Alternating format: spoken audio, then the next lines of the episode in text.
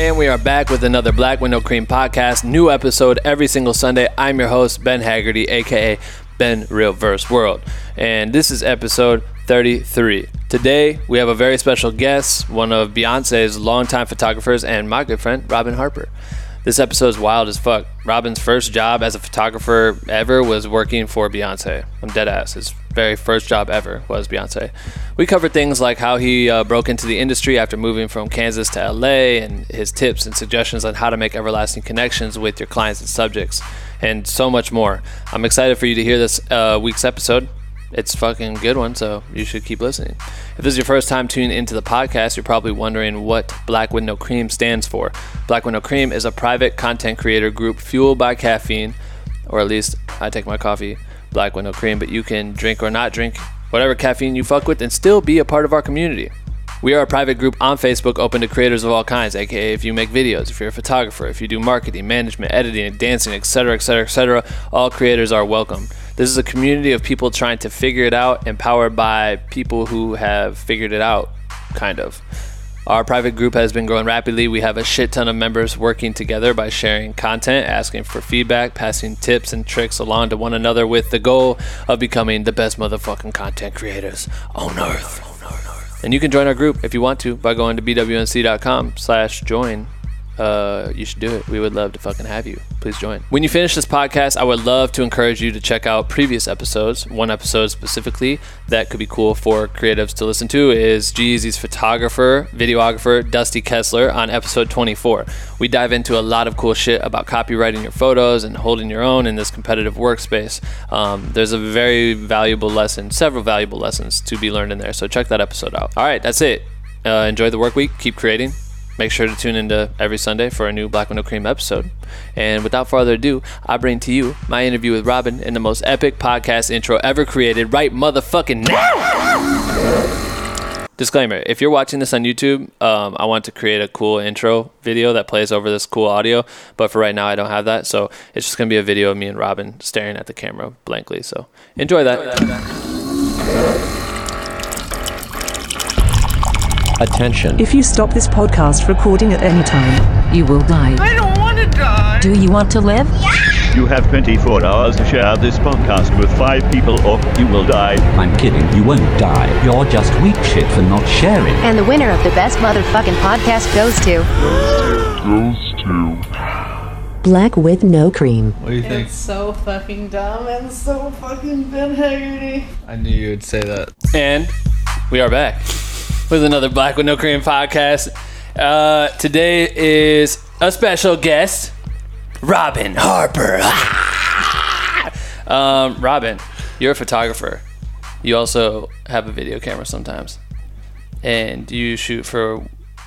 You have been shooting since 2012 for one of the biggest artists in the world, Beyonce. A little bit. You work with I don't even want to tell everyone what you do because I'll probably do it in the intro, honestly. But um, just kind of summarize uh, what you do for a career right now, and yeah, tell me about that shit, bang. Well, right now, you know, I'm trying to figure it out. Yeah. To be honest. I think we're always trying to figure it out. Yeah, it's a.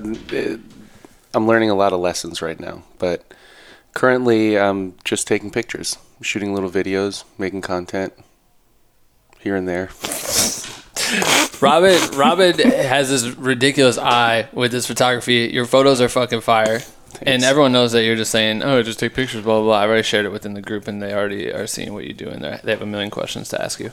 But um, I met Robin at Coachella a couple like a month mm-hmm. before Coachella. Coachella rehearsals. Yeah, Co- Coachella rehearsals. I met Robin. He was bouncing around shooting photos. I've been there for a while rehearsing and doing some camera shit. And then Robin walked in. He had these Dickie were they dicky pants? Probably green, uh, red. You had green. like a he had like a pair of each color, and he just walked in wearing these every day. It was like a pair of these green dicky pants. And the next day it was like red or maybe yeah. white. I do maroon, do white. I got blue. And he had a whole thing. He started talking to me about this shit. It made me like kind of think about my life and how I need to buy different clothes because he's like, yeah, man, I buy these pants for like twenty dollars, and then I I hem them at the bottom, and I you do some custom customizing your take pants? them in a little bit. Yeah, yeah. My mom taught me how to sew, so I like to taper the dickies so they fit on the shoes a little nicer. Is that the is that the reason why it just fits on the shoes? Mm-hmm. So then, what shoes do you wear with those? I like Chucks, Chucks. Chucks, Vans, boots. All right. it's, it's gonna be this is gonna be fun because I can't. I don't think I've ever had a conversation where where we've been serious the entire time. So I want to get to some shit. All okay. right, okay. Basically, what I want to know is, um, can I have your camera? My camera, Yes, any of your gear. sure. I need to build out a rental studio, and I'm looking for gear that I I can li- get for free. I literally have one camera. That's it. what camera do you have right now? Well, I have a. I do a. f- I shoot a lot with the 5D Mark III that I bought on Craigslist. Really? Yeah. Still? Mhm. Were you shooting on that on the tour? Yeah. Shit. They got a 1DX, but I I just didn't like using it. It's too big. Oh, okay, right. Without the extended battery or whatever, it doesn't Yeah. really fit the I same. just I just like a smaller camera. Hmm. what about the um, 1D or 5D Mark IV? You haven't switched to that? You don't care about getting new shit? Mm-mm. Still Nah. does the same thing. yeah, still. Do, I I used a 5D Mark II for like six or seven years, Mm-hmm. and then bought the Mark III on Craigslist when the Mark IV came out. I like to stay a generation behind, save some money. Save some money. That's right. You're shooting the, some of the biggest artists in the world, and and that's what I love is that even for me, th- these cameras that we're shooting the podcast on right now, it's like the dad cams I bought for the podcast, and then just happened to have them in a camera bag during Coachella time, and ended up shooting with it, and it looked pretty cool. And then you even have seen the footage and Yeah, I shot. love it. I you, love you these. brought this with you to uh, when B did the cover of Vogue, Yeah, yeah, we yeah. I shot some stuff on that, that and Super 8. Super 8, and the dad cam. Mm-hmm. It's crazy how that shit ended up shooting some shit for Dude, the Vogue. zoom on that thing is crazy. It's unreal. I'm not a gearhead at all. No. I, I don't care about gear. I just like to use things that I'm comfortable with. I don't like new things. I don't update firmwares. I don't update OS. Like, I just like to keep things pretty OG. Yeah, I know you do. It's it's unreal. Why why are you like that? Um, mm, it, it, it's just not. I'm just not a. I'm just not tuned in technically Hmm. to things. Like my when when I'm shooting, I just it's more about the person. Right. It's just it's just me and that person. It's not. I, I really don't care what camera I have. So you like if you got put in a situation with a large budget and they told you to go, you know, you could do whatever you want. How would you spend that budget? What's your ideal scenario? Some people are thinking, "Oh, I'm gonna get a studio. I'm gonna get all this crew. I'm gonna do all this shit for a big, massive shoot." what, Um, what would you do? I'd put the money in location. I'd still gonna show up with a backpack and one camera. You know, no assistance maybe, but yeah, let's go to a cool location. Let's go. You, you can light a studio any way you want to light it. You can you can see things in LA that have been seen. You can see things in New York that have been seen. But like, I don't know. Let's go to suburbs of Ohio and shoot something, or let's go somewhere beautiful. Let's go to Europe. Hmm. Let's spend our money on plane tickets.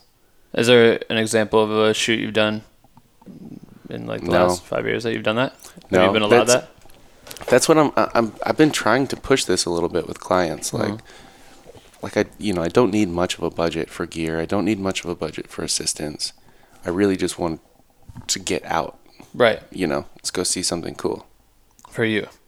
Huh For you. You're like, I personally just try to get a quick trip to Chicago real quick. I want to see some of my aunts. well just you know light is so different all over the world it's so much different like light in Kansas where I'm from is a lot different than it is in LA How so? there's there's like texture and atmosphere in the sky that isn't in LA. Mm-hmm. It's it's it's big and flat and open and the, it has crazy clouds and the quality of light is different. The sunsets are longer because it's you know there's no mountains to to hide it. And the skies are very fucking blue. And the skies are very blue and there's just like context to the sky. There's just clouds that just go off into the distance. It's Right. so different.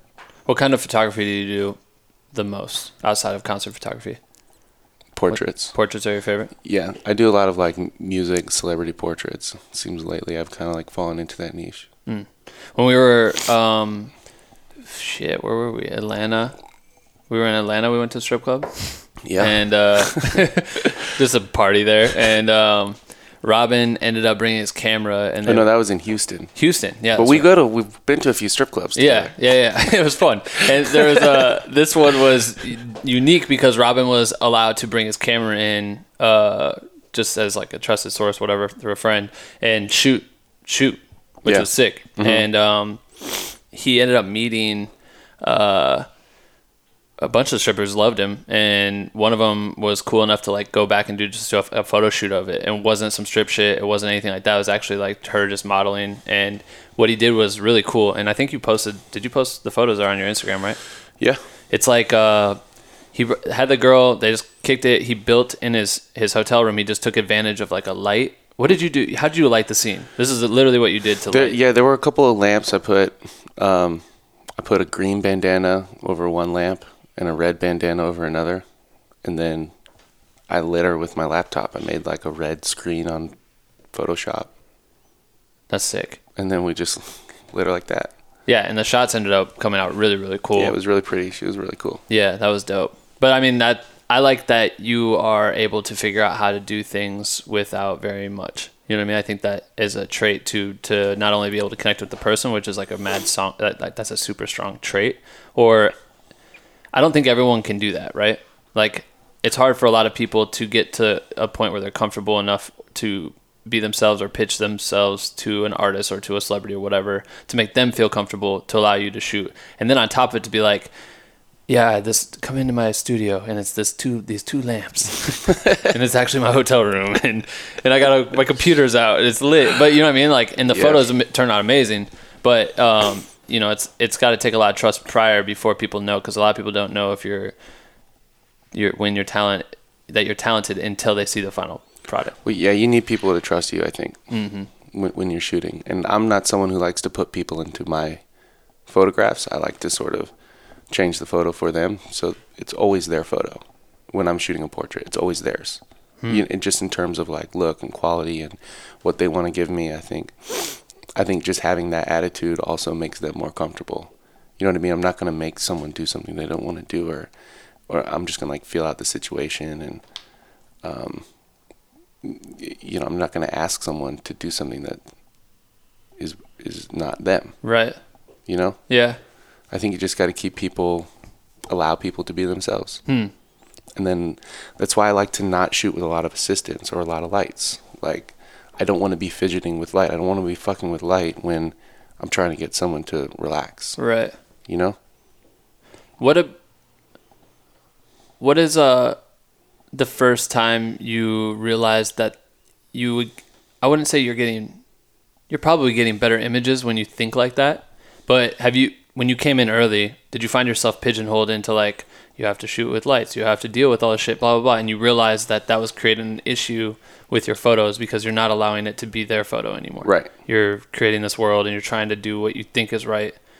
Yeah, I, I mean, I mean, so when I first got to LA, I was assisting a lot, assisting a lot of photographers, and at that time, you know, with these particular types of shoots, they had budgets, they had lights, they had a lot of assistants, and then, so that was sort of my idea of a good photo. You needed assistance, you needed lights, you needed a set, you needed catering, and all, and it, and it kind of deterred me for a, little bit, like, um, like I didn't think that I could take a good photo if I didn't have those things, right? Right. And then the first few times I got budgets, and I was like, I just wasn't ha- like I, I would get those things, and I just wasn't happy with the outcome. And then when I sort of dialed it back a little bit, and what allowed me to do that was working with Beyonce, just just shooting documentary stuff, just having a camera in my hand every day, and like sort of developing an eye for what I like. And then that allowed me to sort of carry over some sort of like reportage style photography into the studio with a portrait. Mm. So I'm just able to let people do what they want to do, and I just shoot around them. So, what are like some lessons you learned in the documentary style shooting that you were able to bring over into the studio? Like, what's like one or two thing takeaways? Um, I mean, j- just sometimes just kind of being a fly on the wall, um, being quiet works a lot. Like I'm not someone who really directs people too much. Um, maybe I'll direct like an idea, but in terms of like put your hand here, put your leg there, like that gets people in people's heads. You can't, you, you know what I mean? You can't cloud their can't cloud their brains with that shit. So I just let people be themselves Hmm. and, and that just like kind of that fly in the wall mentality really helps. Right, right, right. Okay, so you let's talk. Let's go back to you said you when you moved to LA. You came from Kansas, Mhm. Kansas City. Mhm. Born and Uh, raised. Yeah, born in born in Kansas City, Missouri. Grew up in Kansas. Hung out in Missouri. Lived on state line for a little bit. It's kind of it's very. Yeah, For people who don't know, Kansas City is in two states, pretty much. It's the city of fountains. The city of fountains. They say more fountains than Rome. Really? Yeah, In Kansas City? yeah. Jazz, very famous. Barbecue, not Texas barbecue. It's Kansas City barbecue. Texas or the Kansas barbecue is nuts. It's all about the sauce. There was that jacket that my friend gave me from Kansas made, hmm and I wore that jacket, and the people were going nuts because I didn't know the logo was for Gates. Gates Barbecue. Mhm. I don't know if I've had Gates. I need to. I can't remember because I was there. We did Chris Brown's rehearsals in Kansas City at the what's the arena there? Sp- Sprint Center. Yeah. Mhm. So we were there rehearsing and stuff, and I know like there was like one time where we got a few minutes to go break out, and I think that's what I had. But anyway, this girl's like, "Yo, are you from Kansas?" I'm like, Iowa. Why did you just ask me that, you random person? And she's chasing me on a scooter too. I was like cruising by, and then she's like, You were on your scooter. I was on my scooter. Bird. And then Dude, uh, bird life is so fun. yeah, bird life is fun, huh? um, we got a bunch of bird scooters on tour. Uh, shout out to Aaron at Bird for sending those. I was so anti-bird for a little bit, and then I was just like, I like this thing. It's because we because walking sucks. Let's be yeah, w- when you're walking the same walk over and over, It- you forget something in the bus and you have to walk all the way back. Those think about it. We're playing in um, stadiums. Those Stadium. motherfucking shits are huge. they're really big. They're big. So if you forget something, you got to walk all the way through this long tunnel that wraps around the thing or cut across. It's still long. Shit. So scooters, skateboards, riding them all the time. Yeah, getting around. This is not paid advertisement. I wish it was. I really wish it was. Uh, Bye, bird. okay, let's go back. So Bird, bird, bird. born and raised in Kansas, grew up there. When Mm-hmm. did you start getting into photography? Um, not until after I moved to California. Mm. I mean, I had, I had, I really wanted to work in film. I mean, my idea was that I was gonna like move to California and maybe be like a PA or something. Mm. I, I just learned about what a production assistant was. What really motivated me was the Fight Club DVD extras. Yeah. um, there was this whole thing on like the making of the Paper Street House, which is like the house in they Fight fight Club. in? Oh, the house that they like live Yeah. in and all the chaos. And I was just like, and at the time I was working construction, and I've just been drawing my whole life and painting, and I just got, I, I was super interested, so I kind of wanted to be like a set builder, right. and um, so I was like, maybe I can move to LA and be like a PA or something, or do catering. I don't know. I just got to figure it out. So I've moved out, and then What were you doing in Kansas, like for work and shit? construction. Mainly, that was Car- like it. carpentry and bartending. Hmm. Yeah. So when I moved to California, I was like, I'm, I like promised myself I wasn't going to do those two things. Right. Um, just because it's it's like easier to do in Kansas, and you can make a great living doing it in Kansas, and I just w- didn't want to do that anymore. So came out to LA, and then uh, stayed with my dad for like a week. He was living in Ojai. I Where's that? Ojai is just like maybe an hour north of LA. So you were still not really in LA. Still not in LA. Right. But I sent out like 90 um, applications for jobs on Craigslist in that week. And I ended up getting a job at this place called B2 Pro. And I worked there for a little bit. It was like a lighting warehouse. Oh, tight. so I was like cleaning cords and cleaning stands. It was like very karate kid, you know, like wax on, wax off. Robin, the light. Get this light. Well, this dude was like, you know, he would make me clean all the stands, and then I'm like, why am I cleaning all the stands? And then you realize you're like opening and closing them, opening and closing, opening and closing, and you get really good like understanding how they all work and what they're all for. And then through that, I You were cleaning it to, so that it could open easier or something? Or what do you mean? no, Like they just ju- get dirty? Yeah, they get dirty. Like they get, they're on the beach. They get sand in Right, right. places. So you got to open them, clean them, and you're a rental company too. So like, yeah, you want to look good. yeah, you, yeah, you want to look good. So But you said you realized what? You were opening and closing them and. I was like learning how the stands worked. You know what I mean? Right. I w- uh, yeah, and I was like learning the names of them because they'll have barcodes. Right. Like how to do inventory. So I'm like, oh, that's a C stand. Like oh, C stand works like this. These are all the things you can do with a C stand. But this is, you're not even thinking it from a shooting aspect technically. You're not even thinking about shooting. You're still thinking I could. I'm coming here to be a professional PA, or I'm coming here to be a set designer. Something, yeah. Crazy. That's such a wing it type attitude. It's so fucking tight. okay, cool. So you're starting to learn, you know, about Yeah, learning- some gear. learning that and then we were like a like a boutique r- rental agency or like kind of company so mm-hmm. There were a few big photographers that we worked with and we had a specialty light so i learned that light and then i would go on to set with that light. And then i started assisting these photographers and um, yeah then that's how i started like learning about photography and i was like oh this looks like this looks kind of fun. Like damn Never had a camera in high school. You never fucked around with like, you know, So my dad got me a Pentax K1000 in high school. is that film? Mm-hmm. Okay. I still have it, but I had it for a photo class. I hated photo class. Teacher sucked, and I, I, I think I got a D maybe. I didn't Shit. fail it, but it wasn't for me. So, but you were learning how to develop film and shoot, or Yeah, but I just didn't. I didn't care at all. right? I'm just like this is stupid. So, so you then you're okay. So now you're kind of going through the shit. You're seeing what photographers are doing. It looks fun. Yeah, it looks fun. It looks fun. So, how did that kind of transition you into picking up a camera?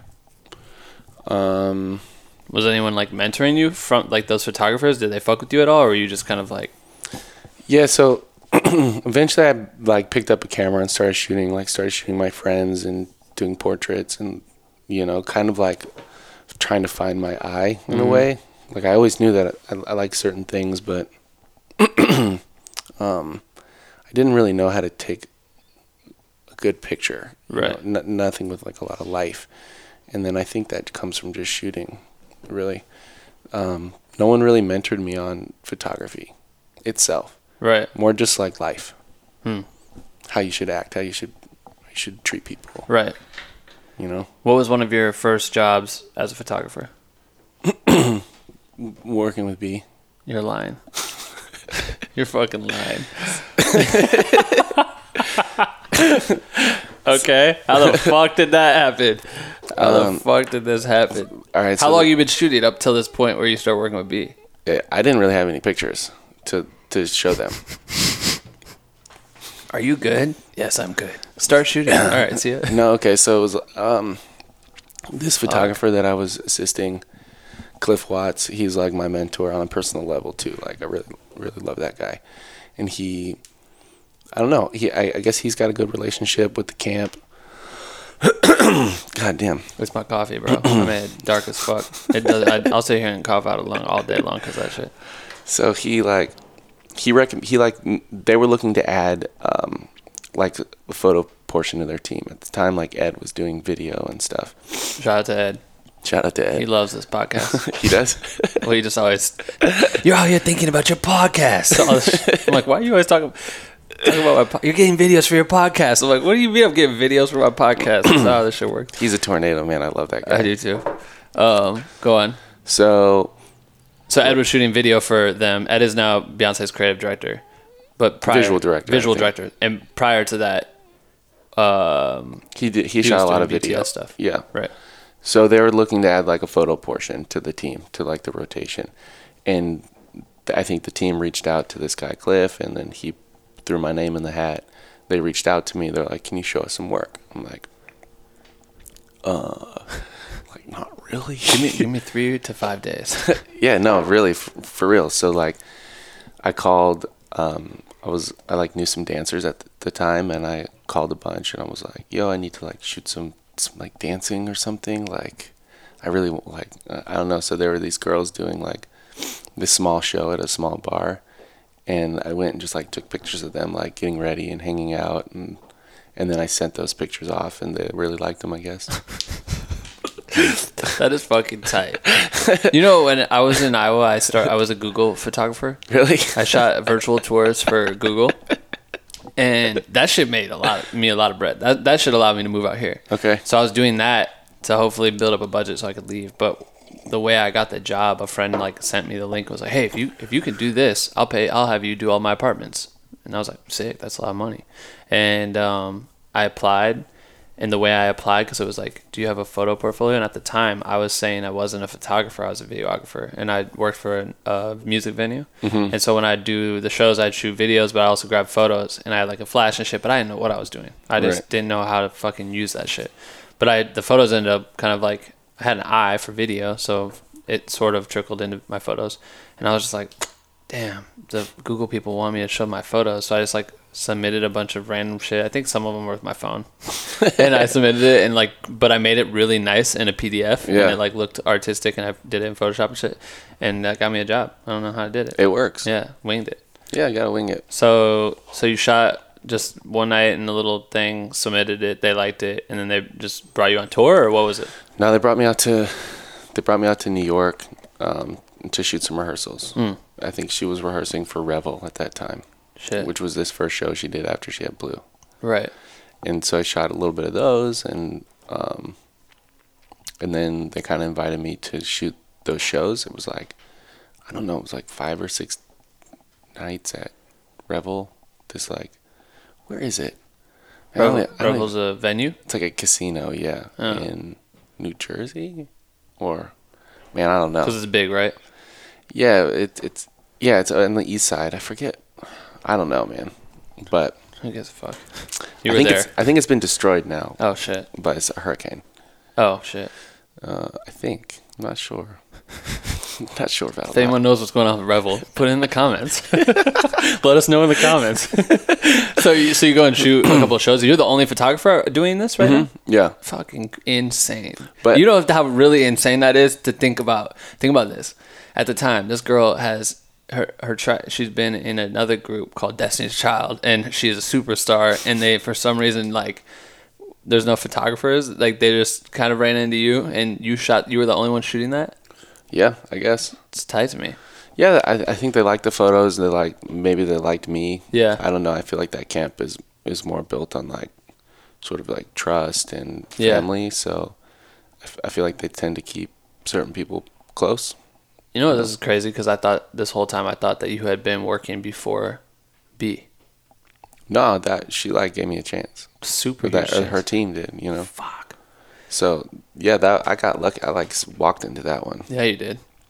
but And you never Um, got you never worked as a bartender or no, construction. Mm-mm. Straight to the shit, huh? no. I did do some set building though. Did you? assisting? Yeah, That'd be fun I worked with some production designers. Yeah, that was super cool. And um, after shooting this like concert thing, I still wasn't like able to get photo jobs.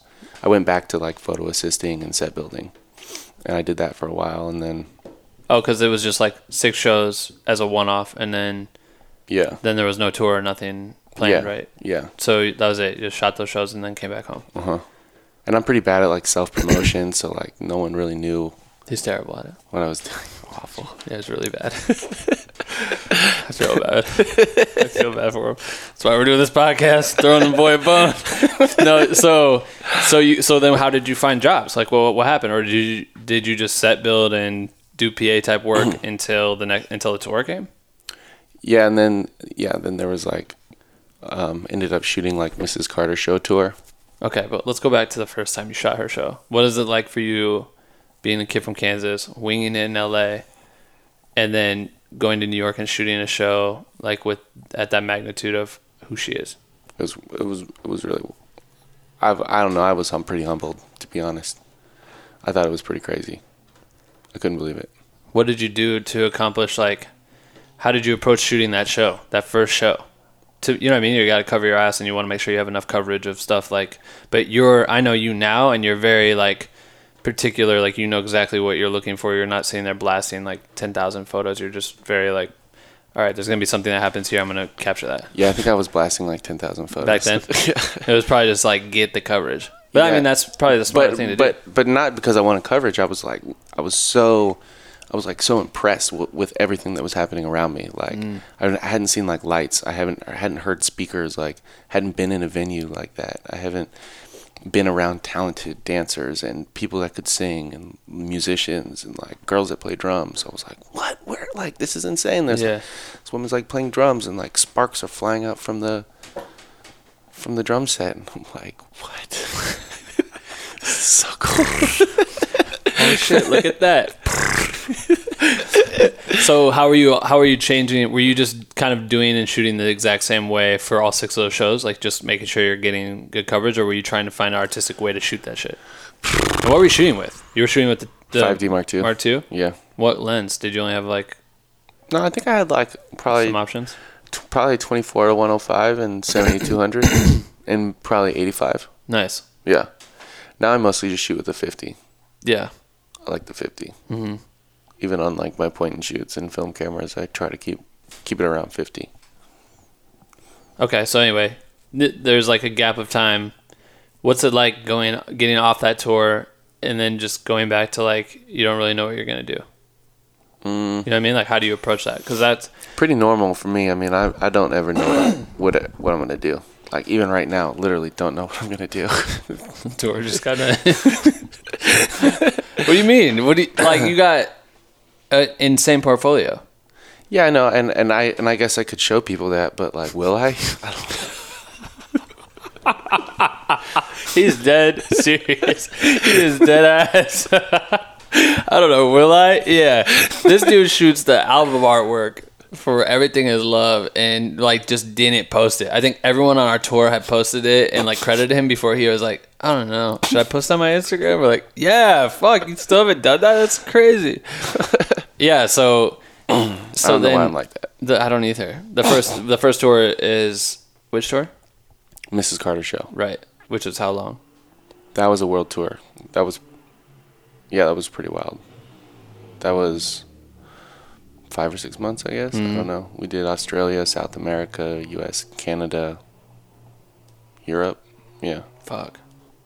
it was That's crazy. that was fun. And then during that time, we shot all those, um, or she she shot all those videos for the Beyonce visual album. The lemonade? Before that, Oh, the one. Yeah. So was that where the video that you were in? yeah, Robin Robin Even is an actor now. There he and I didn't know that till recently, but he's like, yeah, I was in one for music videos, and I'm like, really? And he just plays the husband. He gets married to Ashley, yeah. one of her dancers. Put a ring on it. What were you just doing BTS, and they just saw you and were like, Robin, you'll be a perfect per- person for this role. Uh, yeah, I think that's kind of how it. I mean, I think I, I knew going into that day. I think they wanted me to be the groom.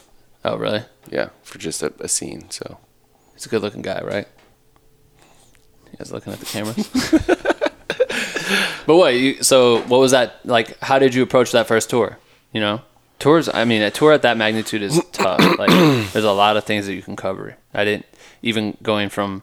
I've toured before plenty of times and and done a shit ton of shows, but it's always like never has been at a Beyonce Jay Z stadium tour level. Where in my head I was. I even remember when I first the first day I got brought in to like try out to see if I could be good enough.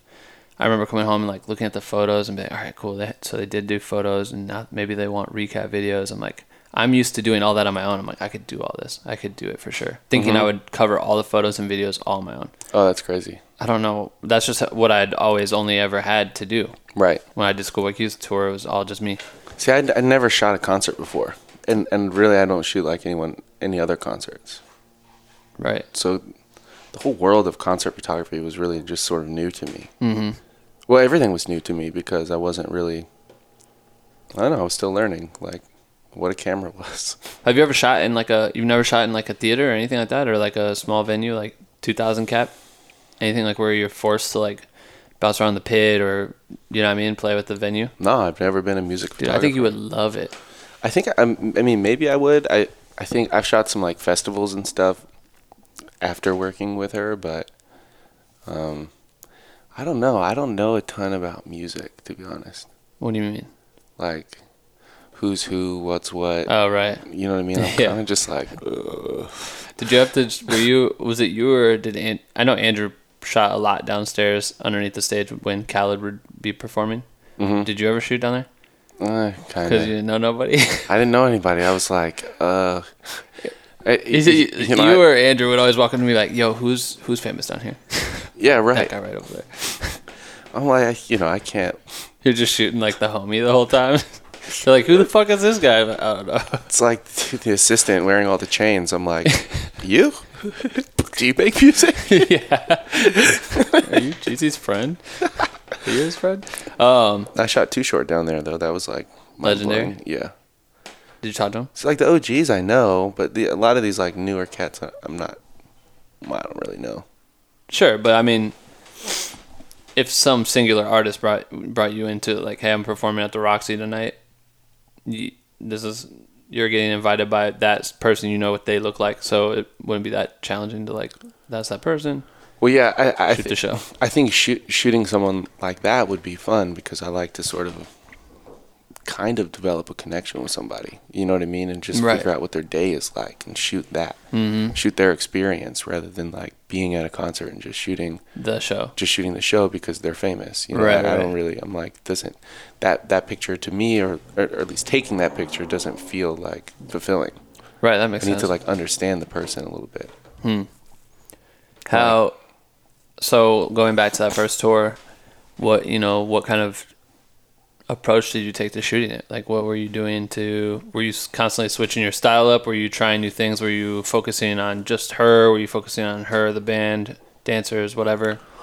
Everything. Because was there who, how many photographers were on that tour then? For a while, it was just me, and then there were two other guys that would rotate in and out. So like I was on the tour the whole time, and then the one guy will come in for a little bit, for like a month or so, and then another guy will come in, Right. and that was pretty fun. So would you guys, you know, I know how you guys did on this tour, but at the time was it just like let's just cover everything, or were you guys kind of like spacing yourselves out as to like what to cover? Yeah, I mean, we had to like service press photos too, so Mm. we would kind of trade off and on, and we had to take city photos, and you know, there's like a lot of lack of sleep that's happening, so yeah, we kind of help each other out. Right. That's interesting too. Is like It, um it was really like a like a press job in a way. right. Just, I mean, we could be as creative as we wanted to, but the, the like servicing photos and staying up and editing and like pushing out and like Right. getting photos up was really important. I think that's one thing I really learned was like workflow. And, Yeah. Like, like editing as soon as you take photos and then just like like make a decision and and get them out there. Right. And that's really that's still something that's really hard for me to do. I'm pretty indecisive and I can like that's why I like shooting film a little bit more because you have you have less choice Right. you know with digital like i, I end up overshooting or something because i'm nervous or whatever and then I, i'm just like can't make a decision Hmm. i could sit on photos forever Right. i still haven't edited the photos from the strip club Those are dope photos. I know. dude they're amazing Yeah. Damn. That makes sense, and I, and it is like at this point, and ex- especially right now, the way social media flows, it's like that demand to have content out immediately at a at a professional level is there, and it just takes a lot of effort to make it happen. yeah. You know what I mean? yeah it's hard. It's hard it's hard for me to do. Hmm. So it's hard for me to sit on a computer. Yeah, you don't like technology at all. no. Take take me to the ocean for real. So then, but you've done you've done jobs in between all this with her, touring with her, um, for even before tour. You went and didn't you go do a campaign somewhere, some jeans or some shit? yeah shot sh- shot some stuff for levi's Levi's. Um, I've been working with like some different departments in Nike. That's been really cool. I've been lucky enough to like work with different magazines, a lot of like online editorials and some print. Work with a lot of like um, working with a lot of music people, Mm-hmm. which is cool. Um, but yeah, I think 2017 was really good. I was just shooting. All kinds of shit. Yeah. What what were you grabbing? What do you enjoy the most out of all of those? Magazines, doing Nike shit, branded content, um, artist content. Uh, I think, I guess it doesn't really it doesn't really matter what type of job it is. I just mm-hmm. like the way that the certain days unfold. Like I like when it's really chill and it's just me and another person and we're just like vibing and taking pictures. Right. That's what I love. Hmm. And that that that you know I'm trying to like, I guess get to a point where all my jobs feel like that. Right, very like cohesive and, and relatable to like I- I feel like if you can adapt and build a relationship with the artist like the energy in your photos are much more stronger than like you said just showing up and shooting the show. And, Yeah. and maybe you have like five minutes backstage before the show. It's like you don't really get shit out of that. Right. Like I like to bring my dog and take long lunches and just let the day unfold.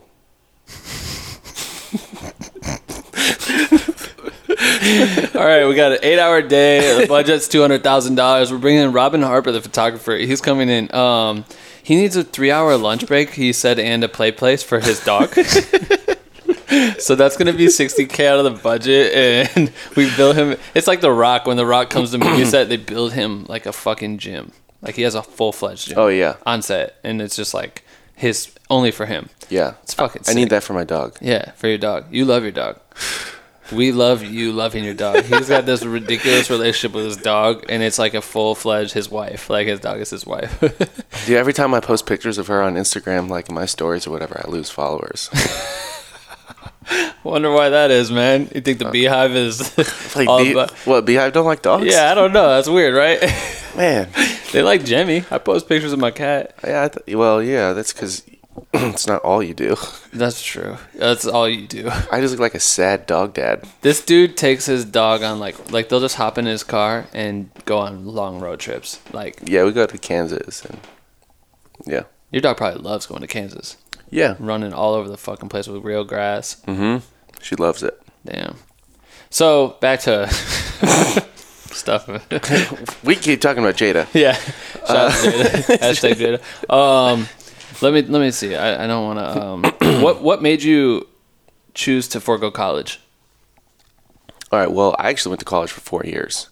But you said you drive. Oh, so you just Yeah, and then complete- and then I, I I was like, I was like, this place, man, this place fucking sucks. Which school? Like, Kansas State. Hey, I just heard from a, a valid source that you guys suck. if you're listening, K State University, man. Maybe it's. I mean, maybe it's better now, but like, for me, school was was really hard, and it wasn't fun. And I was working full time, and I was supporting myself, and um, I I just wasn't learning what I wanted to be learning, Right. and it the opportunities I think like the internship opportunities for people in the art program were pretty limited, Mm-hmm. and I just sort of saw that as like something I didn't want to do. Like guys in the graphic design program are like going to work at like the college shirt Shack. Yeah, Yeah. you know, To print shirts. and and I'm like I can't Homecoming. right I can't do that. I I don't. That's not my thing. So I looked at my after being in there for four years. I looked at my transcripts and I was like, fuck, I have another two years of this shit, and I couldn't do How it. fuck? Just from taking like smaller amount of uh, credits so you could work. Well, I was failing a lot of classes, and um, I was also taking like really low level courses because I mm. didn't take my SATs or anything. Right. I came out of high school with a shit GPA, Right. and I just didn't really set myself up very well. Hmm. Yeah, that makes sense.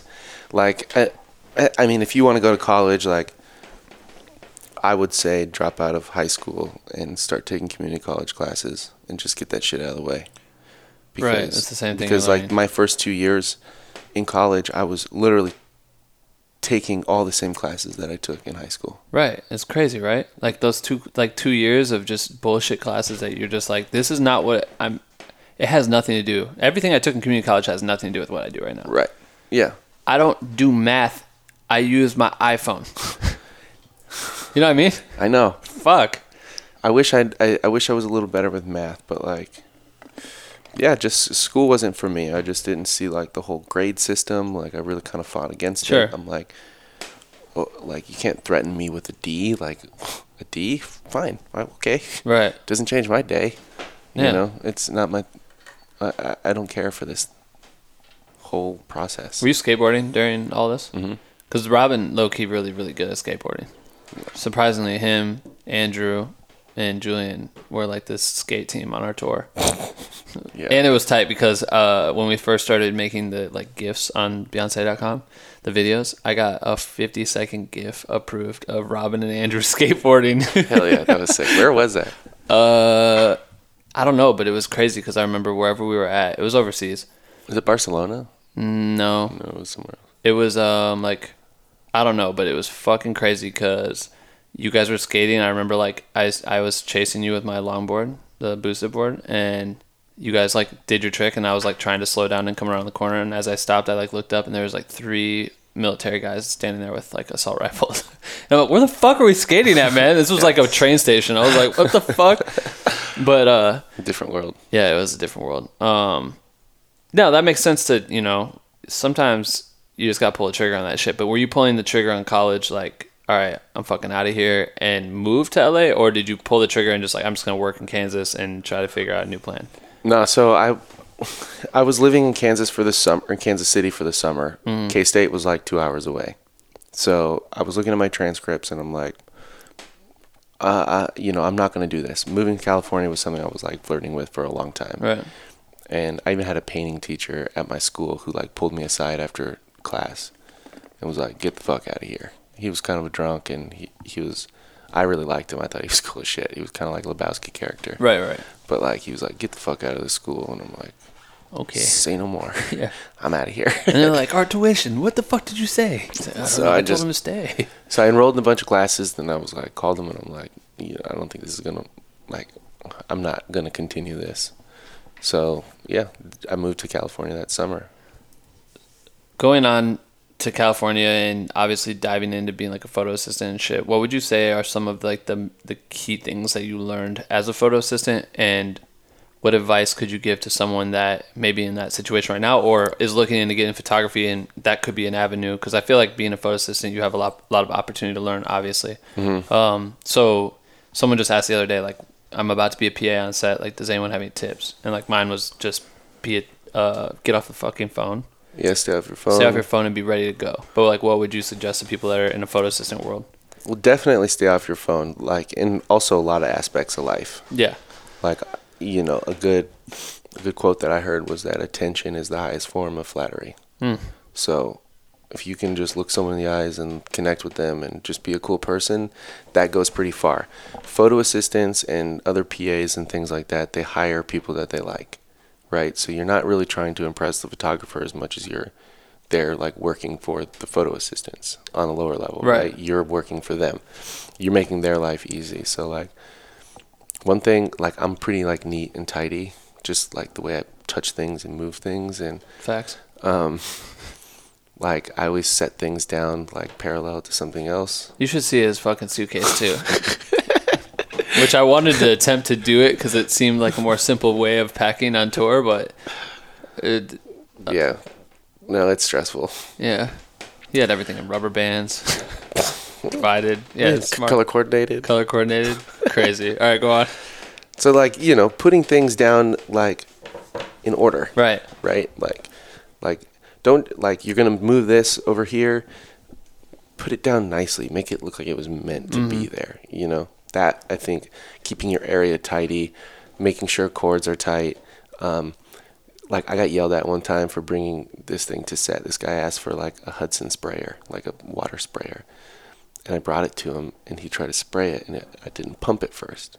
And he was like, "Why the fuck would you bring me something that's not ready to use?" And I'm like, "Okay, like learn that lesson. Like, if you're bringing something for someone, make sure it's ready for them to use, right. That makes sense. um, and just try to like anticipate people's needs. You know, like, like if you see a photo assistant over, you know, 30 feet away setting up a stand, but he doesn't have a sandbag." Bring him a sandbag. Have it there ready for him, so he doesn't have to walk away and grab one Right. you know like just sort of just just learn and be cool and anticipate and like um like tell jokes but not too many But ultimately, your goal, the job is to like just make everyone's lives easier. So, however you approach that, like approach it in a way that if you were the photographer, if you were any other role above yours, what would you want? You know what I mean? Like kind of Right. think in that in that aspect. yeah if you see someone struggling with something help them you know it's easy. it's a no-brainer you lived with Todd,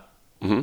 Todd Tourso, and you were in. Uh, when was that? After we met on mrs carter tour that's when he kind of first started working with me as well and he we, we just like we like partied one night in paris and hit it off and he told me that him and his girl were looking for a roommate tight. so i moved in You so Todd is um, Beyonce's creative director. Mm-hmm. Wait, I thought so. I thought her and Ed I don't know the titles, man. But anyway, Well, he oversees a lot of the vision.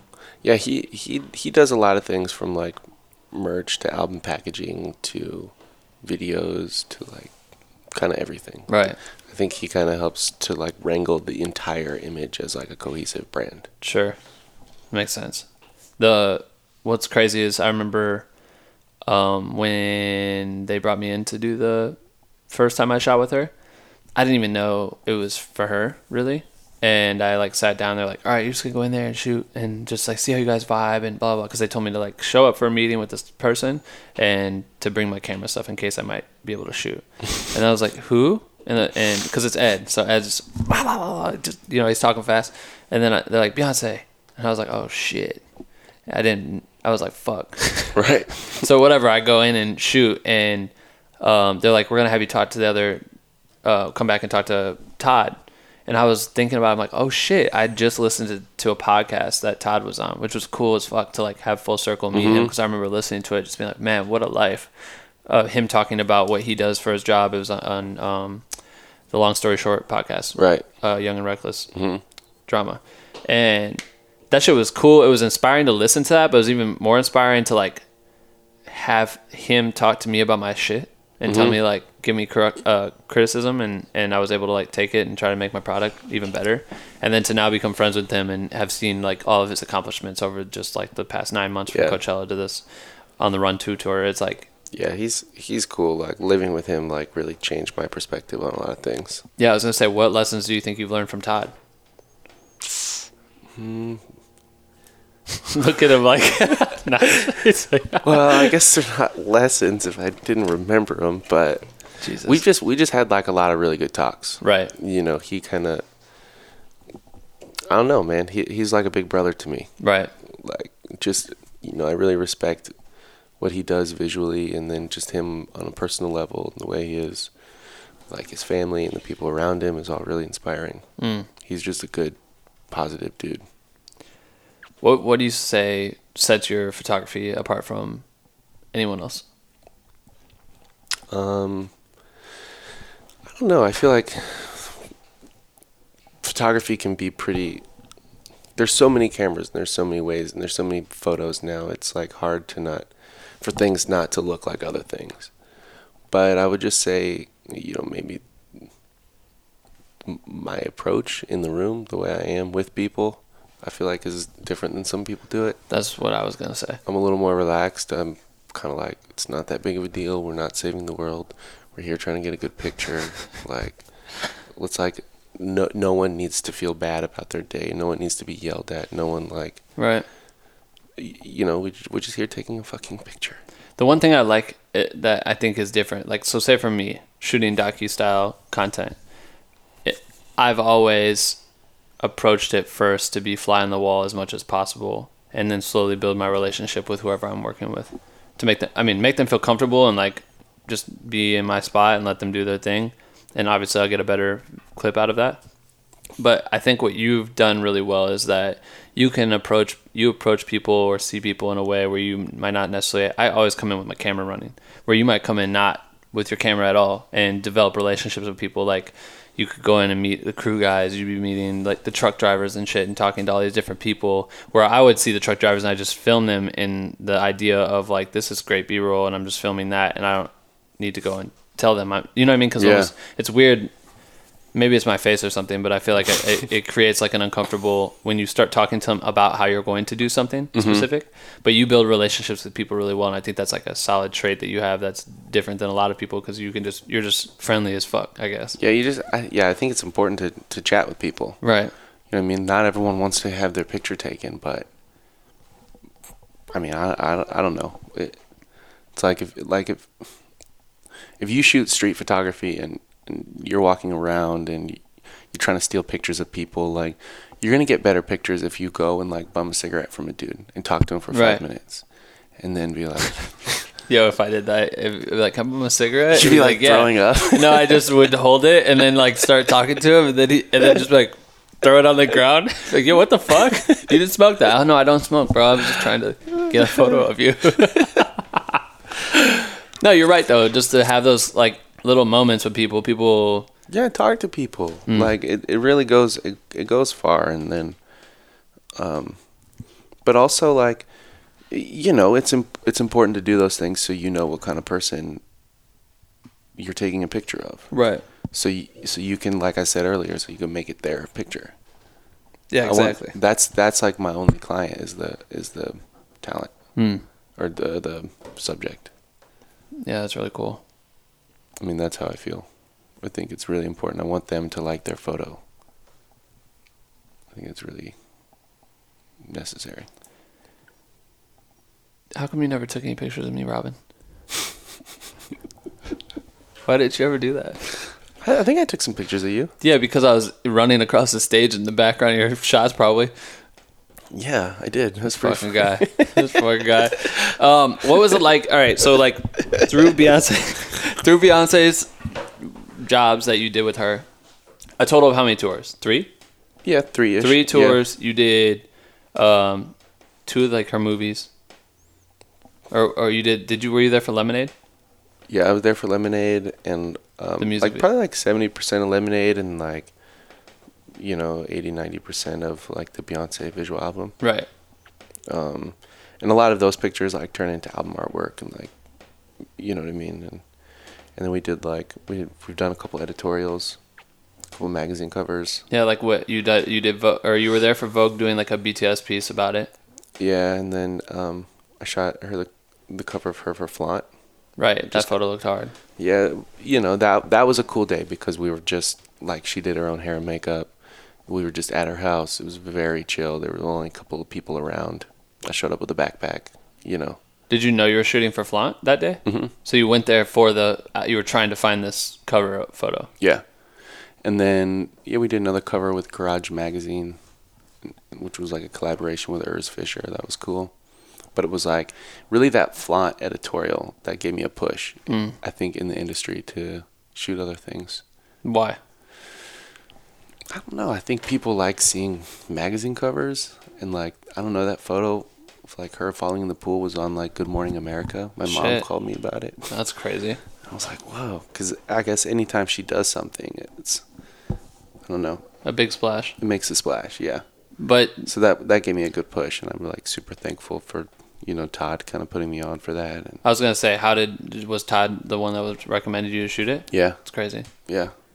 And that's because we were like living together, so Right. so we were able to just like spitball and like kind of get into each other's heads and But then it goes back to net like networking because I talk about that as like a very valuable resource. Is just the idea of communication and talking to people and becoming friends with people.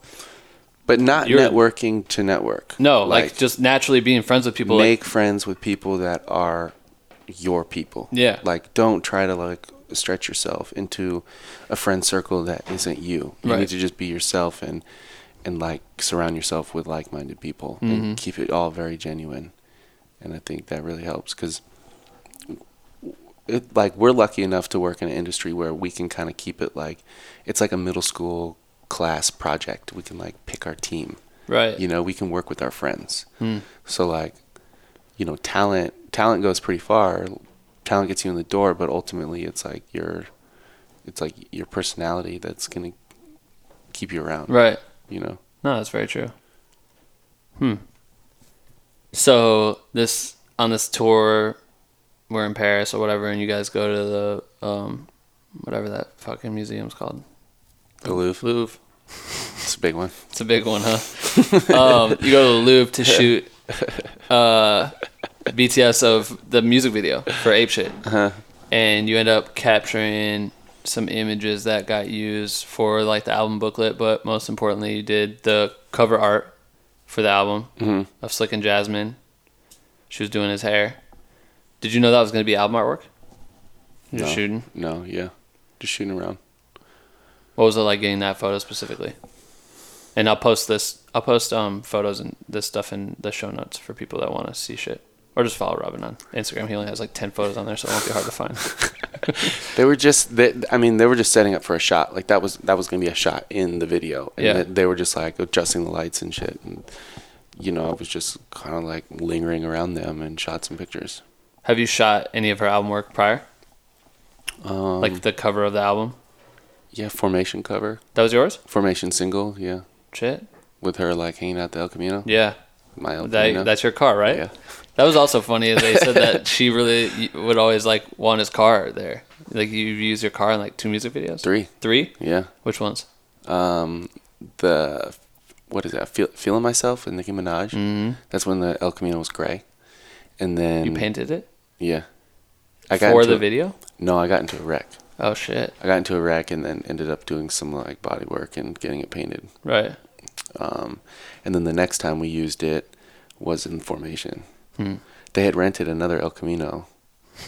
Um, Did you show up to set in your El Camino? I showed up in my El Camino, and this dude's El Camino couldn't do uh, couldn't do donuts. Damn. I was like, I can, I think I can do donuts. I I can I think. El Camino can do donuts. So you were driving the car doing donuts? No, they they got a stunt girl to do it. Lame. Unions, man. Yeah, unions. Um, so that's another tool, guys, is to always have a really dope car. Like know people and do all the circle shit and be friends with people, but also have a really cool car. Cause Yeah, keep to yourself. Turn your phone off. buy a good car. Yeah, I don't. know. My car's dead downstairs in the garage right now. I gotta figure out what I'm gonna do next. So is yours. yeah. My car, fucking 04 Volkswagen Passat to the dust. Damn, we both came out of the biggest tour in the world and just have no cars right now. Fuck. Um, Oh, well. getting getting. Uh, you you said that like the the cover of a magazine is something that kind of catapulted you or got you more work. You also signed to an agency, right? Yeah, it was it was at the release. Kind of, I met this this agent at the rele- the magazine release of that cover. What like a party, like a release party? Yeah, they do like release party. The magazine does. Mhm. Okay. I was like talking to this dude, and I think he was an agent, and I um, think. he was like, well, he is. He, I had like my perception of him at the time was, Oh, like, I don't right, right. This dude is, and uh, I think he thought that I worked there or something. I, I don't know, but he was like, oh, why? Are, uh, what's what's your involvement here? And I'm like, oh, I I sh- shot the cover. It's like fuck. I was gonna ask you for a new hors I was just kind of like, I was just kind of like sitting around, not not talking to anyone, smoking chain smoking cigarettes. This fucking guy. his his cover release party. I was like, I didn't even want to go to this, Right. but um, yeah, it was cool and. But what? So he just starts talking to you, and you tell him you shot the cover, and he was like, "Oh, Yeah, and then and then so he was he was just like interested in talking. So I went and met with them and like you know anyone that you meet with, whether it's a client or whatever that's interviewing you or like a job interview, Mhm. it it the interview goes both ways. Like you have you're interviewing them as well if that's someone you want to work with. 100%. Right? If you're gonna go work at Best Buy, whatever, the guy's interviewing you. You should also be interviewing him right, what is this job like? You need to understand if that's something you want to be doing or not. You know, yeah, and so so we were able to like hang out and talk at the office, and it was like very no pressure, and um, yeah, kind of like for him to sign you, or for it- his it- agency to it- sign you." It, it was not even like I don't sign contract. I hate contracts. Right. I, I hate like I hate not having freedom to sort of do what I want to do, and this is like a no contract situation. oh, cool. So So they're just repping you, and you. It's just like out of the handshake that if they find you work, they get a cut. mhm. If you have a good job, you probably bring it their way. yeah, Scenario. yeah, exactly. Interesting. That's cool to know that there's alternative options for. Obviously, if people like your work enough, they'll do what it takes to get you. Yeah, and and the, you know they're just really supportive as well. Mm. It's been really it's been really cool. So I'm like happy to to like you know give them a percentage because they help me in so many other ways. hmm You know what I mean? Like they can they can fight for for rates. They understand usage, things that I have I have no clue about. Right. You know, They take care of that shit. yeah, they take care of it, and I think it's important to like I don't know, not connect yourself with the money. Right. it's just keep it creative. I'm like, I can hardly count to ten. Let's But yeah, yeah, that is let's good. just talk And to, about colors. and to surround them, surround yourself with a team that you trust that can take care of that shit for you. I mean, yeah, you have to trust them. right. And that's good that they've been good to you. So, what what advantages have you seen since you've signed with them aside from they take care of all the bullshit on the back end? Have they are they bringing you jobs that you enjoy?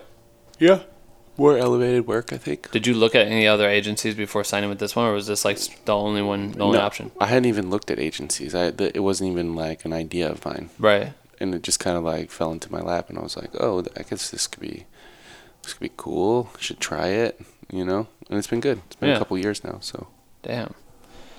Um, let's see. I feel like I have covered a lot of good shit here. What are three tips that you could give photographers struggling to make power connections, um, like you did with Beyonce? Like, if they start working with an artist, how could you develop, or even the team of the artist? Because sometimes you know the artist is untouchable.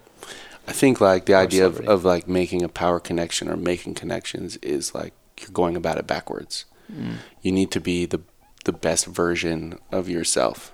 You need to be open to experiences. You need to be open to meeting new people, and through that just sort of general way of living, I think you will end up in a circle of people that you're meant to be in, and you'll be comfortable in, and you'll fit in, and those people will sort of help you grow, or you guys can all grow together.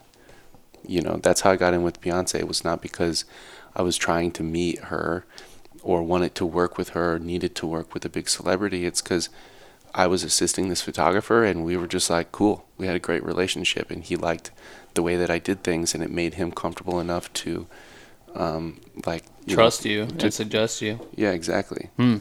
That's cool. I think that's really important. It's just like, it, it, it, it's it's just like be yourself Right. and be like the best version of that. I love that. The I feel like I feel like it's tough for people to see that that's possible, and that some people. I always see people, and I know it's probably just like a lot of the comments on this shit is like the BeyHive being like, "Oh my god, how do you control yourself around this person?" I feel like people forget that these massive celebrities have just accomplished dope shit, but they're still like regular people. And so if you are just a regular person to a regular person, you're probably gonna make a friendship naturally or Right. build trust naturally. Yeah. It's like a solid thing to to maybe approach um, everything you do in life. Right. Because even big companies and shit, it's not like they're all monsters. You know what I mean? They're all just dudes that are working in offices that need to spend money, but they're also personable people that you could build relationships with outside of just trying to get the budget. You know what I mean?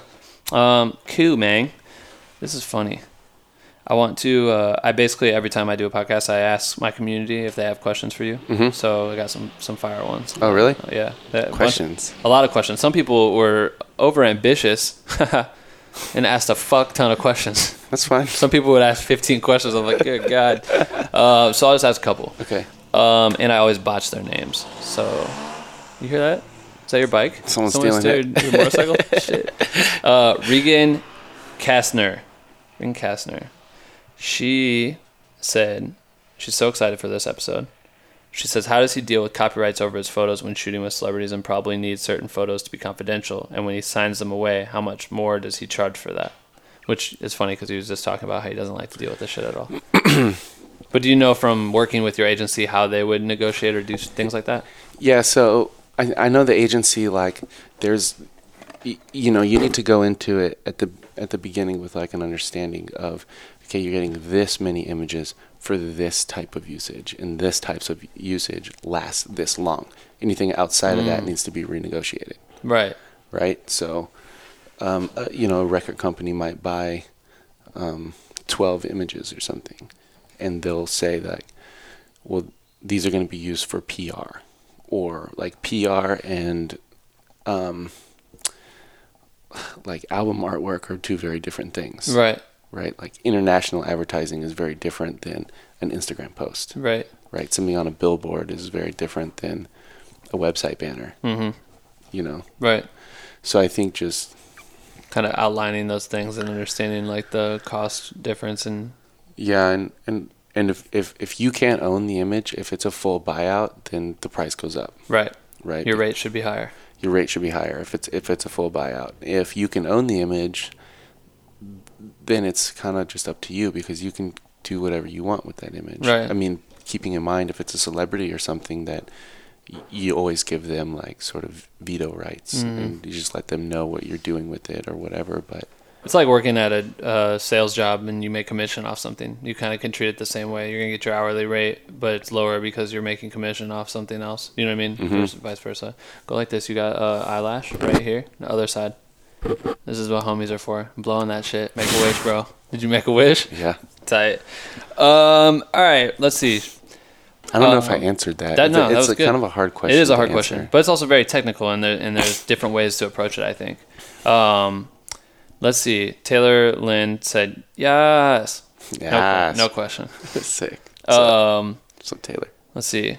Someone else said they're looking forward to it. Xavier Gonzi, I don't know. He says he has two questions.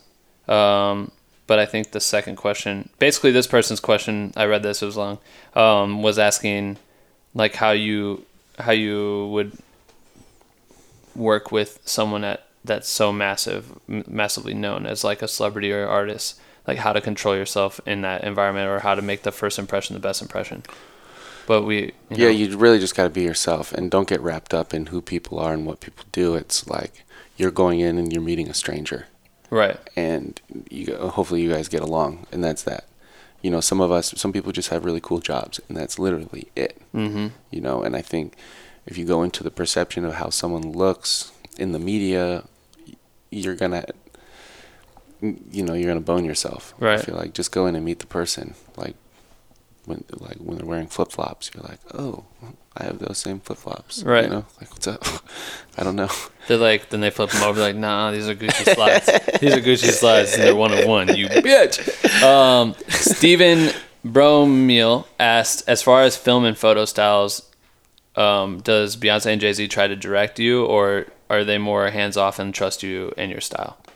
I feel like they're pretty hands off. Yeah. I feel like they get, or just like the team in general, gives a lot of creative control, and and that's a good lesson too. Is just like hiring people around you that you trust. To understand your vision. Yeah, you don't want to have to micromanage people and things and pictures. It's like, you know, let people do their thing. And Right. I think they're really good at that. Yeah. Um, Nikki Garcia says, What is three pieces of advice that he has for shooting live shows? What advice does he have for someone getting their foot into the door for concert photography? Um, okay, so one, I like to, I, I like to back myself into a corner a little bit with, like I don't, I don't like to have a bunch of zoom lenses. Mm. I like to just have one lens, like a prime, and then that way, y- you get interesting crops and you miss a lot of things and you have to you're running around a lot and if you want to get closer you have to be closer Right. and I think that creates like at the end when you're looking at all your images, it creates like a cohesive like story when you Mm. use when you use one lens. When you're zooming in and out, it's just like, you know, I don't know.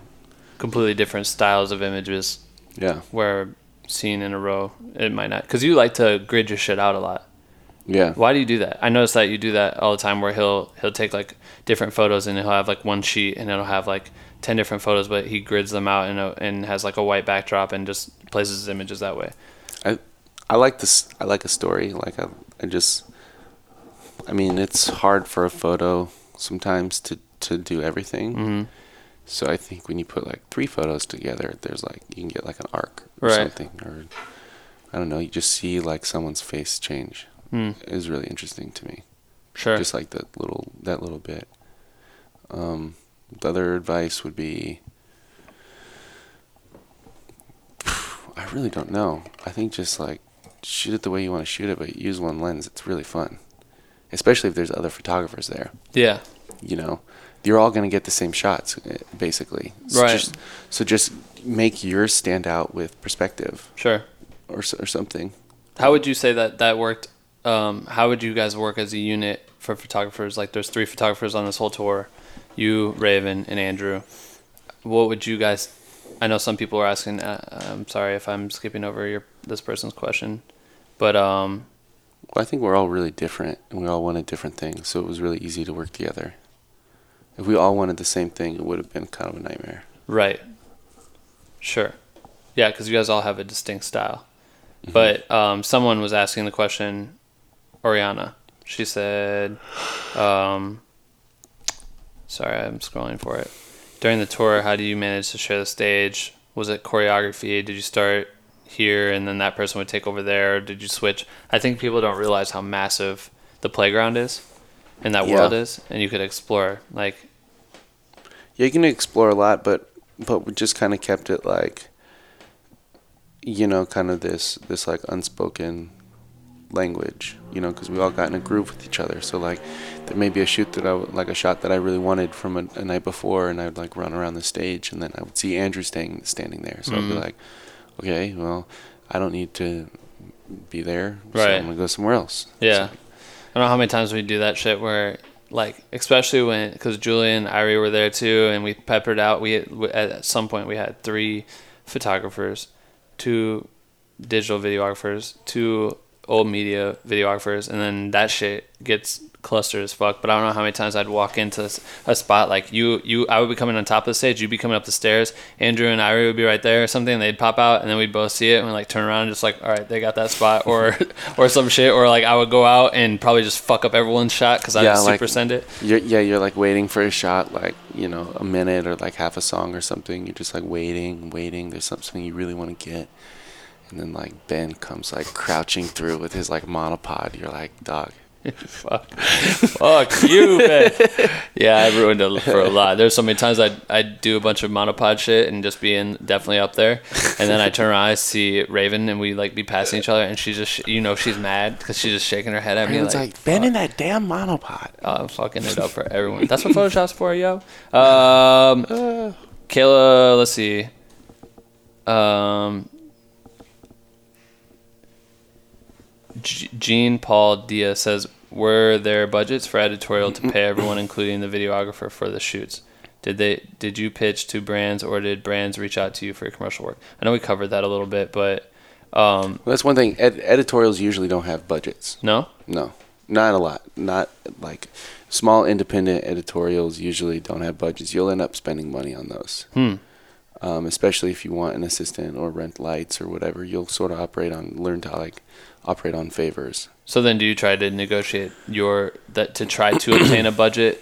And uh, you, you're saying you're spending money out of your rate that the artist is paying you to do this? No, artist doesn't pay. Like um, typically a magazine is just like magazine just connects the dots. They're like, okay, we want to use this artist, we want to use this designer, and we want to use this Right. photographer, and the, and it's sort of everyone's sort of doing it for PR, Mm. including the photographer. Yeah, that makes sense. you know so but you also like you know if you're shooting like a musician or celebrity then you're looking at possible syndication with those images Right. just like speaking on a business sense like um, i've done free shoots before and then you know of like an artist and then the record label comes back and buys photos for usage Right.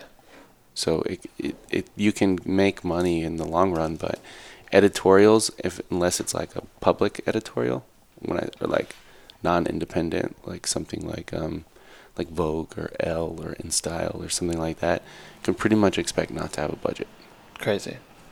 But it makes sense too. or you'll have a budget that literally just covers your expenses. Hmm. Yeah, because I mean, there's so much. I mean, look what you said. Like shooting that cover of B changed your career technically. Like it allowed you to open up doors to new worlds that you didn't know before. Right. Which is really cool. That makes sense. Um. Yeah, you're having your stuff in print. I feel like is such a big deal now, because it's so common for photos just to live on the internet. Right. and it feels really cool like to go to like a magazine or a bookstore and see Your shit sitting there. yeah it's pretty fun it's pretty That's like pretty dope. yeah that's like kind of like makes you feel like a little kid To have your mom s- s- call you and say she saw your shit on the news is pretty far. yeah The let me see. Is there any other ones I want to ask? And I feel like we covered a lot of this shit.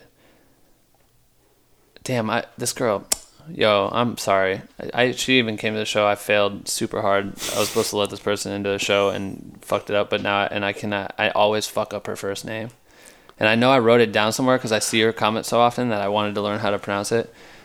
I Ayasha. I don't know how. how do you spell it A Y A S H A. I'm such a bad friend. Iwasha? Internet friend. Aisha Aisha, I think. Aisha. Aisha Ayasha We'll go with it. She'll correct me again. I've noticed most of your shots um, are very strong but still natural. How did you figure out what uh, what's the best? Wait, what?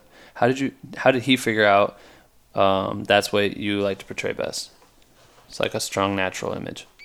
I think I, I just have like a natural, like a um, very natural connection to the Right. ordinary and people being normal and natural and like I don't like glam. I don't like things being dolled up. I don't like things looking fake or mm-hmm. posed or whatever.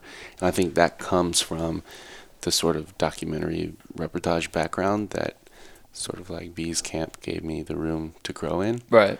So I just developed a taste for people being themselves, Yeah, it's fucking dope. you know? I feel you. That's why I can be me around Robin. It's so good. Um, good. This is a good podcast. Is I it? don't know. You feel like you got some taught some people some shit, maybe? Yeah, man, I hope so. I think you did. I, I mean, I think I think you just got to be yourself. Facts. And if you suck, man, I don't know. That's on you. You might have to be a bartender. Sorry. what a fucking rare, wild ass story. Uh, all right, cool. Is there people need to follow him on Instagram because he doesn't tell people that. Robbins, Robin. It's Robbins underscore Robin. yeah, I think I lost like 20 followers since we got off tour. That's gonna happen, bro. Is it? It's normal. Yeah. I mean, I don't stress out about those numbers, but like, I I, I think I, I'm just like, huh? People don't like my dog. No, it, it's it's not that. It's because I don't post. It's like a media source for them during tour, and like look at like you mm. accumulate like these BeyHive fans who only give a fuck about Beyonce, Right. And so whatever you do outside of Beyonce, no one gives a shit. So things are gonna trickle off. It's not like, but that don't matter. They're just gonna go follow other fan accounts and shit. Like That's it- cool. It is what it is. Like Yeah. they get their fix during tour, yada yada. It's probably when we should have made our brand deals. And then, uh, then they leave. it's a sad thing to watch your numbers go down, but it is what it is. Um, so yeah, follow Robin on Instagram. And where, what else would do you want them to do? You want them to do anything specific? Mm. Check anything else out? Your website or anything? Um, nah. All right, cool. Um, that's it. If you made it this far in the podcast episode and you're watching, um, comment on Robin's last late, latest Instagram post and tag me in it, and then and use the hashtag. What hashtag do you want them to use? I always let this happen because it's fun. Because like six months from now, people probably send you this hashtag. Damn, really? Yeah, I can make up a hashtag. any hashtag you want. Jada. Just Jada. I don't know. That's my dog. I don't know. Kind of want to like bring things back to her a little bit. All right. If you yeah, if you made it this far in the podcast, just hashtag Jada on his last Instagram post, um, and tag me so I know. And that's it. You feel good? I think so. Yeah. How you want to end it? I mean, end it however you want. Look at the camera and say whatever you want. Can I just do this? Yep, that's it. No, I'm just kidding. This. And this. All right. And let's arm wrestle. No. Huh? I'm ending it right now. Bye. bye, bye, bye. That's it for episode 34 with Robin Harper. Thank you for tuning in and listening. Make sure to follow Robin on Instagram so you can start fucking with what he's doing. You can find his links in the show notes at bwnc.com slash podcast. If you watch the podcast on YouTube, drop a review in the comments. And if you're listening on iTunes, leave us a review so people uh, know that we're lit. Don't forget to check out episode 24 with Jeezy's photographer Dusty Kessler, as I suggested at the beginning of this episode today. I think there's a lot that you can learn from that episode. Um, it's a great interview. So, yeah, if you're interested in joining the private group that we have, uh, just go to bwnc.com slash join. The community is waiting for you. And the merch store is currently shut down, but we have some special things that we're about to drop. So stay woke. All right, subscribe to Black With No Cream on every platform fucking ever. Tell everyone about it. New episode every single Sunday. See you next week, you.